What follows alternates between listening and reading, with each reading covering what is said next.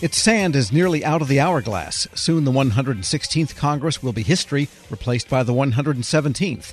Notwithstanding that most of the 535 faces are returnees, there is a careful process that marks the congressional transition. Here with a review of the 116th and how it becomes the 117th, Bloomberg Government Editorial Director Lauren Duggan. And Lauren, for once this week, we'll just skip talking about this or that bill because it's all confused anyway. But let's look back on the 116th Congress. So much to deal with. What's your sense of the highlights of what we have seen in the last couple of years? Well, it's certainly, there's a dividing line in about February and March of 2020 when COVID took over, because I think there's the Congress that was in place before then and Congress having to deal like everyone else in society with this disease and what it meant for its operations and what it meant to its legislative agenda.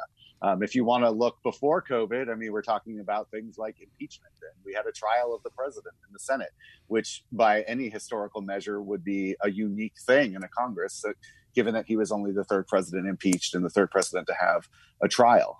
But since then, we've seen a Congress adjusting to the realities of a very contagious disease and the one that's had major effects across all aspects of the economy and government. I guess maybe to a less agile degree than the executive branch, but the Congress did manage to switch to some remote. They had a lot of remote hearings. They had the voting by proxy. At least now they're considering the possibility of voting remotely by some electronic means, at least in the House. So I think that's probably something that they should get a little credit for. Yeah, they will, I think. And it didn't go as far as many members were pushing for. I think electronic voting was something that had advocates behind it. There were also concerns about the security of that. How do you prevent a member's vote from being hijacked by someone in a foreign country, even domestically, who might want to mess with the system? But we have seen committee hearings increasingly done in a hybrid fashion where you have some members in the committee room and others spread out around the country in a mix of witnesses in-house, but many at their offices, wherever that might be around the country.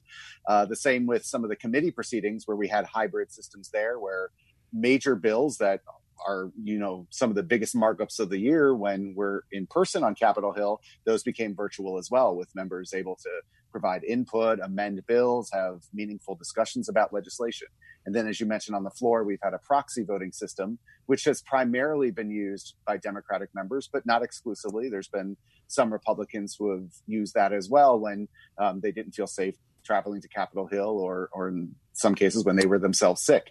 That was all on the House side. The Senate did some hybrid stuff as well at the committee level, but the Senate maintained its tradition of in-person roll call votes where everyone comes to the floor and gives a thumbs up or thumbs down to indicate how they feel. And when Charles Grassley, the senior senator from Iowa, had COVID himself, it broke a multiple year voting streak because he was unable to come in person and do that. So some interesting things there.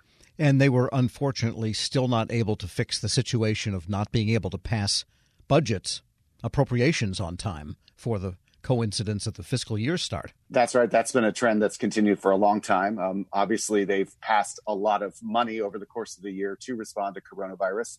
We had several packages at the beginning of the year, a lengthy 6-month discussion, debate, some votes in both chambers over another package. And then we had this year-end convergence of finally reaching agreement on a coronavirus package, having a $1.4 trillion omnibus spending bill for the rest of the year ready to go, and then all the other things that rode along with that.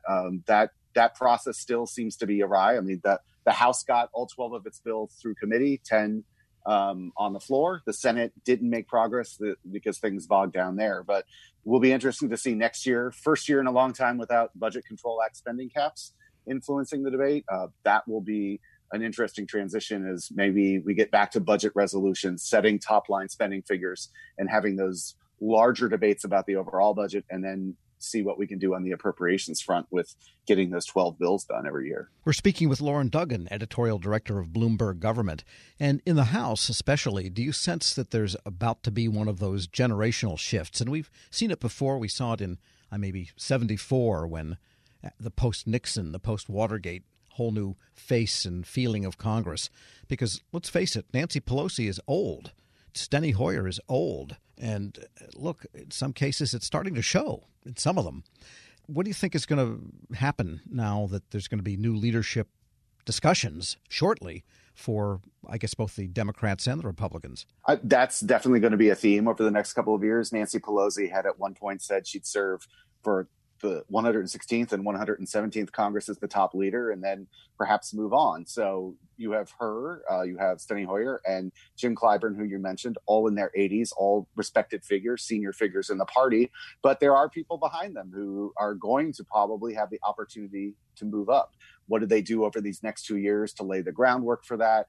Some already have. There's people in leadership positions who are of the next generation who will use those. And it's, by the way, going to be a tough year for Democrats. They kept the majority, but it's probably slim, 222 members, some of whom are leaving to join the Biden administration. So they're going to have a tough go of it for a while. It's going to be an interesting dynamic to see what trade-offs need to be made to secure, if you need a majority just within the Democratic Party to pass something, how you do the horse trading and the policy swaps you need to get that through. So that's all going to be an interesting dynamic on that side.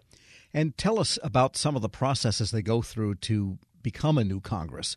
There's a lot of extra legal things they do, symposia, workshops, educational process, and so on. What are some of those? Well, some of that started already right after the election. They had new member orientation, which had a different look and feel because of the coronavirus. But they started teaching them, how do you start a congressional office? How do you hire staff? How do you be a member, come to the floor, do things like at some point these members will start having to take their turn presiding over the House if you're a Democrat in the House. And on the Senate side, there's always somebody in the chair. The vice president's rarely there, so another senator has to take their turn doing that. So they're learning the ropes there. On January 3rd, which is a Sunday, that's when the House and Senate will convene and do the ceremonial stuff, elect a speaker, adopt rules in the House. In the Senate, you'll see members get sworn in, sign the book to show that they're there, and then they'll get going. So, there's always a learning curve. You learn when to make your first speech, how to file a bill, how to introduce an amendment, and go from there. So they've had some groundwork, but I guess you probably learn best by doing. A lot of people will anyhow, and we'll see some of that start as soon as the 3rd. Do they already have their buttons so that they can get on the proper elevators in the Capitol building? That I don't know, but if they don't, they'll be getting them very soon and ready to go and learn all the corridors of the Capitol, which there are so many. Yes, and the corridors of the congressional office buildings are where they actually work, for the most part, and the great scramble for space. That's something that probably no one from the outside looking in would want to go through, is it? No, and there's a lottery that happens pretty early in the process. It would have happened last year. Sometimes it's an in-person event, and there's kind of a joyousness because you get a good number in the lottery and get to pick the office of your choice. If you get the last number, you get the worst office. That's how it works, and every term you're there, you have a chance to move up, get better real estate, because there are very different offices on Capitol Hill. Some are better than others. Some are closer to the floor than others. Some are at a lower level of the building too. So that's been a big scramble, and people will be settling in there and getting used to their new digs, even as many of their staffers may not be there because, again, of coronavirus and people working from home. And are the subways operating?